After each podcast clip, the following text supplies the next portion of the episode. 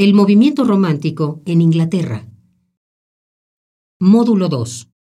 El prefacio a las baladas líricas como manifiesto del romanticismo inglés. Bueno, ahora vamos a tocar el prefacio a las baladas líricas como manifiesto del romanticismo inglés. Wordsworth ofrece su visión de lo que es para él la poesía y cuál es el valor que tiene cuando él se cuestiona, ¿qué es un poeta? What is a poet? Pero esa viene en la versión de 1800. Dice, What is a poet? ¿A quién se dirige? To whom he addresses. Y luego, ¿qué tipo de lenguaje se espera de él? What kind of language you expect from him? Y la indagación resulta importante porque Wordsworth va a ser el primer poeta inglés que intenta explicar, defender y definir lo que debe ser la poesía frente a la tradición anterior, para preguntarse cómo y por qué surge. Así se convierte en uno de los primeros críticos interesados en el proceso de la creación poética y de ahí surge lo que él considera el gran manifiesto de la poesía romántica inglesa. Pero hay un primer postulado que no quiero obviar y que es una de las características que se distingue en estos poemas como parte del movimiento romántico inglés y que es muy diferente del que escribía antes. Ahora, a partir de Wordsworth y de Coleridge, el sentimiento va a ir por delante de la acción y de la situación. Y no, como se usaba antes, que primero era el tema, la situación y la acción, por encima del sentimiento. O sea, el énfasis es fundamentalmente en la parte del sentimiento, de feelings, como dicen en inglés, ¿no? ¿Acaso esto sea una suerte de lugar común, pero los románticos fueron los que establecieron una manera de observar el mundo que yo insisto sigue vigente hasta nuestros días y tiene que ver sobre todo con la subjetividad, con la observación personal y con la parte más íntima del poeta como ser único e insustituible. Ya que establecimos esta primera partecita, les voy a tratar de sintetizar cuáles son las principales ideas que Wordsworth postula en el prefacio y que yo las complemento con lo que dice Coleridge en un libro que escribe años después y que se llama, en latín supuestamente, biografía literaria, en inglés dicen literary biography. La mayor parte de lo que voy a comentar corresponde directamente a Wordsworth, pero voy a hacer la aclaración, me permití insertar lo que dice Coleridge, porque van a ver ustedes que nos va a dejar muy clara las dos tendencias de, de los poetas. La utilización del lenguaje común, como el que usa la gente, para evocar sensaciones y experimentarlas vívidamente gracias a la sensibilidad del poeta. O sea, esto va a ser un cambio radical. Gran parte de la revolución de la literatura inglesa es de pronto bajar el estándar y los poetas dicen, ¿sabes qué? Vamos a hablar como habla la gente común. O sea, estaban diciendo, no hay palabras elegantes y palabras vulgares. Todas las palabras pueden ser elegantes si las sabemos poner y colocar en el contexto preciso. O sea, querían utilizar el lenguaje común del pueblo. Y luego el segundo punto muy importante, tratar incidentes y situaciones de la vida cotidiana. En la época previa siempre se trataban o cosas como muy relacionadas con la parte mitológica y todas las metáforas estaban asociadas, no sé, a Píndaro, a Ovidio, a Horacio, etc. Y entonces siempre buscaban, llegaron a absurdos como el caso de Alexander Pope, que hizo toda una épica fársica para contar la aventura de cómo un caballero logró meterse al baño de una de las chicas de sociedad y le cortó un cairel de manera subrepticia, ¿no? O sea, una anécdota realmente muy baladí, muy banal, pero que estaba contada con todo el aparato. Y ellos dicen aquí, no, queremos que los incidentes y las situaciones provengan como de la vida cotidiana. Deben ser gente familiar y común, como los que uno podría encontrar en cualquier pequeña comunidad inglesa y sus alrededores, y que de alguna manera reflejen también la vida rústica con las pasiones esenciales de la vida. ¿Cómo las baladas líricas se publicaron, digo, primero como colaboración de los dos poetas, pero Wordsworth tuvo muy poca injerencia, entonces insisto en la segunda parte, en la parte donde él escribe la biografía literaria, Coleridge dice que él lo que quiere es tratar, fíjense, es exactamente lo opuesto, personajes y situaciones sobrenaturales o fantásticos. Los dos quieren el lenguaje común de la gente y luego se dividen. Uno quiere incidentes cotidianos, incidentes de la vida real y Coleridge, que era su manera también de percibir el mundo, lo que quiere son situaciones sobrenaturales, fantásticas, o como lo que les dije la vez pasada, que antes muchas veces se llamaba lo romántico, le decían romántico a lo que era lo gótico, lo extraño. Coleridge habla de una frase que ustedes van a oír con alguna frecuencia que es the willing suspension of disbelief for the moment that constitutes poetic faith. Traducido al español es la suspensión del descreimiento. O sea, cuando uno empieza a leer, muchas veces, si uno entra con ciertas reservas de esto no puede suceder, etcétera, en ese momento, digamos, echa a perder un texto. Cuando uno entra a un texto fantástico, tiene que tener esa willing suspension of disbelief, o sea, aceptar que vamos a, a entrar a esa fantasía y la vamos a seguir como si fuera real. Es un poco como si nosotros leemos el principio de la metamorfosis y cuando dicen después de una noche tormentosa, Gregorio Sam se despertó convertido en un insecto, ay no, esto no puede ser, lo cierro, pues no. O sea, tiene uno que tener the willing suspension of disbelief, ¿no? Voy a olvidarme de que esto no es posible y me voy a dejar llevar por esto, ¿no? O sea, asumir lo que se constituye en la fe poética. El otro punto, los temas de la poesía romántica deben estar siempre coloreados por la fuerza de la imaginación, de manera que aquellos incidentes ordinarios también tengan un pequeño elemento insólito y que le den algo de extraño y sorprendente a lo que se cuenta, porque para ellos la imaginación está en todos lados. O sea, la imaginación no es prerrogativa de cuestiones sobrenaturales, sino puede encontrarse en la vida cotidiana. Buscan también la, la verosimilitud pero sobre todo tratando de seguir las leyes de la naturaleza. Querían también concebir la poesía como una reacción que surge precisamente de la intensidad de los sentimientos. Y aquí viene la frase célebre de Wordsworth, que sí forma parte del prefacio a las baladas líricas, y que dice, the spontaneous overflow of powerful feelings. O sea, la emoción capturada en un estado de la intensidad de los sentimientos. O sea, la frase que van a encontrar ustedes es emotion recollected in tranquility. La emoción que logra capturarse en un estado más que de excitación, dice él, de tranquilidad, porque él de pronto observa el paisaje, digamos, cerca de, de Tintern y la paz que le da ver ese paisaje donde se ve un río, un paisaje que no veía hace cinco años, le da una gran serenidad, una gran calma, calma que en cierto modo se va a ir desvaneciendo en la medida que va dejando entrar la emoción.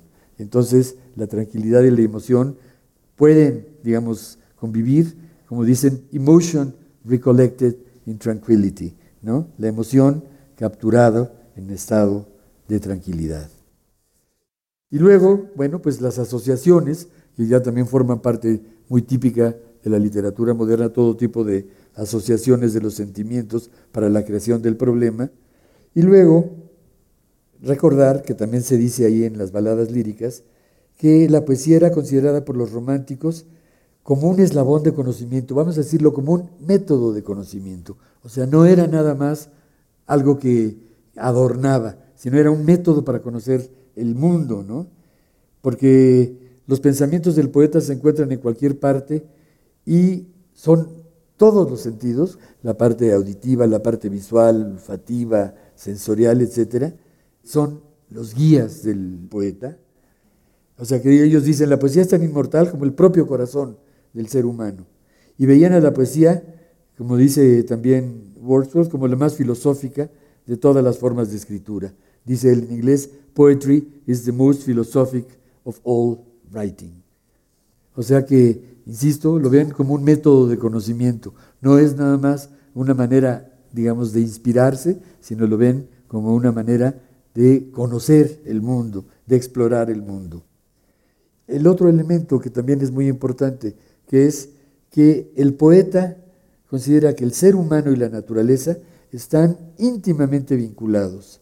Y dicen, poetry is the image of man and nature. O sea, la poesía es un reflejo de cómo se relacionan la naturaleza y el ser humano. Y la mente del hombre, del hombre quiere decir ser humano, actúa como espejo de las cosas más bellas que ofrece la naturaleza. Por último, el fin de la poesía para ellos, todo esto, insisto, está en el librito de, preface, es apelar a la emoción en coexistencia con el placer. O sea que también nos debe de producir placer. Recuerdan ustedes que la vez pasada comenté que Horacio decía instruir y gustar, causar placer.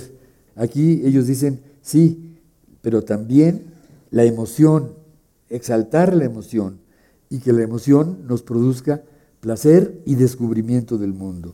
O sea, la pasión, las sensaciones, el placer, bajo las condiciones adecuadas, resultan para la poesía romántica no solo algo bueno, sino algo útil y que conducen de algún modo naturalmente al conocimiento y al amor. Eso también es muy importante. Para tratar de ilustrar esto que se dice de una manera más o menos teórica en el prefacio de las baladas líricas, me gustaría que comentarles, porque son poemas tan extensos, etcétera, que nada más puedo este, hacer algunos pequeños atisbos, pero creo que pueden ser suficientemente significativos para que ustedes entiendan por dónde iba esto de la lengua de que usan todos los seres humanos, la lengua común, las situaciones, incidentes de la vida real y un poquito también de la parte extraña y de la parte mágica, todo eso combinado en una suerte de exaltación de los sentimientos. Hay un grupo de poemas de Wordsworth, que curiosamente no salen todavía en, las baladas líricas, pero que, se llaman los poemas a Lucy. En inglés dicen The Lucy Poems. Consiste de una, un ciclo de cinco piezas breves, en las cuales ustedes van a poder ver aplicadas gran parte de las ideas poéticas de Wordsworth, en una poesía sencilla, de tono más bien narrativo, en el caso de Coleridge también no en todas, pero hay también muchas veces un elemento anecdótico, en el que habla de una mujer muy sencilla, cuyo nombre simbólico es Lucy Gray. Un poco, si me tomo la libertad de, hacer una, una interpretación, es como Lucy Gris, ¿no? O sea, una mujer gris, no tenía nada espectacular. Lucy Gray, una chica de la provincia inglesa, pero a la que, fíjense nada más, el poeta, es el yo poético, ama profundamente y a la que él le rinde pleitesía. Ahí tenemos como todos los elementos que él decía. La parte subjetiva del poeta se enamora, no se enamora de una mujer extraordinaria, de una mujer avasalladora, de una mujer que todo el mundo ama, sino se enamora de una mujer muy sencilla, muy modesta, muy provinciana. Todos los poemas, estos cinco poemas están articulados con el lenguaje que buscaba Wordsworth y efectivamente nos recuerdan el habla común de la gente a la que apelaba. Y sin embargo, y eso también lo vamos a ver, no pierde ni belleza ni misterio gracias a ese elemento un poco mágico y romántico que va a servir para explorar sus ideas. Insisto, Wordsworth pedía que los temas fueran inspirados por incidentes de la vida real, como se pueden hallar en cualquier pueblecito de Inglaterra, y eso es lo que hace él en este ciclo de poemas. La primera poesía se llama Strange Fits of Passion, o sea, extraños presentimientos de pasión. Y trata de cómo el yo poético, a veces el yo poético es ficticio y a veces uno da por sentado que el yo poético es la voz del mismo poeta. Entonces ahí no dice quién narra, entonces uno asume que es el propio Wordsworth, este poeta subjetivo, ¿no? que una noche, dirigiéndose a la casa de su amada Lucy, va en un caballo y empieza a mirar, mientras va rumbo a la casa, empieza a mirar la luna que brilla y que va descendiendo poco a poco sobre el horizonte. En tanto él se va aproximando a la casa. Y cuando ve que la luna se oculta tras el techo de la casa de, la, de Lucy, de la amada, y está a punto de llegar él, o sea, ya está a punto de llegar a la casa, le sobreviene un oscuro presentimiento que el poeta expresa así. Dice en la poesía en inglés, What a fun and wayward thoughts will slide into a lover's head. Oh, mercy to myself, I cried, if Lucy should be dead. Que dice, qué raros y extraños presentimientos se cruzan por la mente del amante. Ten piedad, exclamé para mí mismo, si acaso muriera Lucy. O sea, muy sencillo.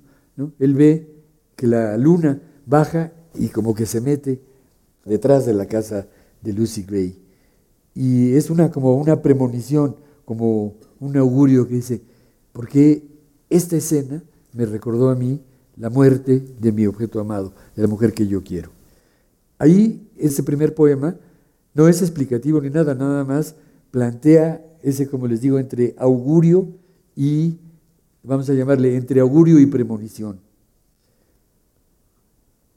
A la serie le sigue otro poema también muy hermoso, se llama Yacía por los caminos ignotos. O sea, da por sentado que Lucy ya está muerta y sepultada.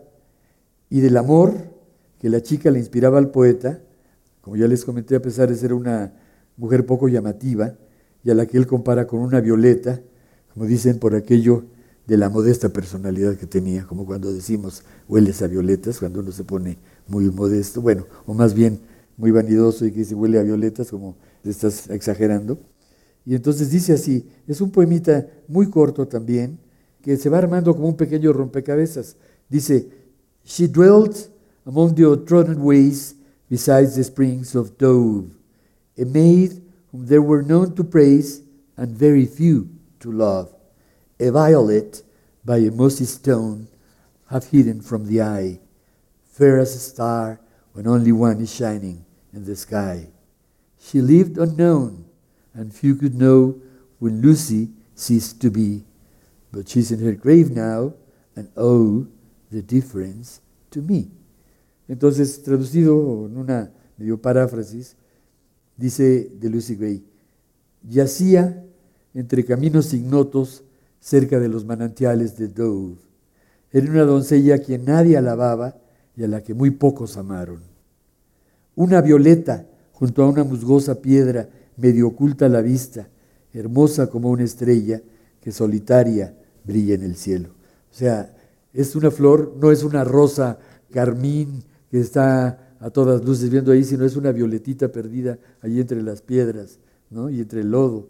Una violeta junto a una musgosa piedra medio oculta a la vista, hermosa como una estrella que solitaria brilla en el cielo. O sea que también cuando uno ve el cielo estrellado, uno dice, despliega, digamos, la belleza del universo, pero una, una estrellita por allá, a lo mejor así veía él a Lucy Gray, ¿no? Y termina el poemita diciendo, vivió desconocida y solo unos cuantos supieron de su partida.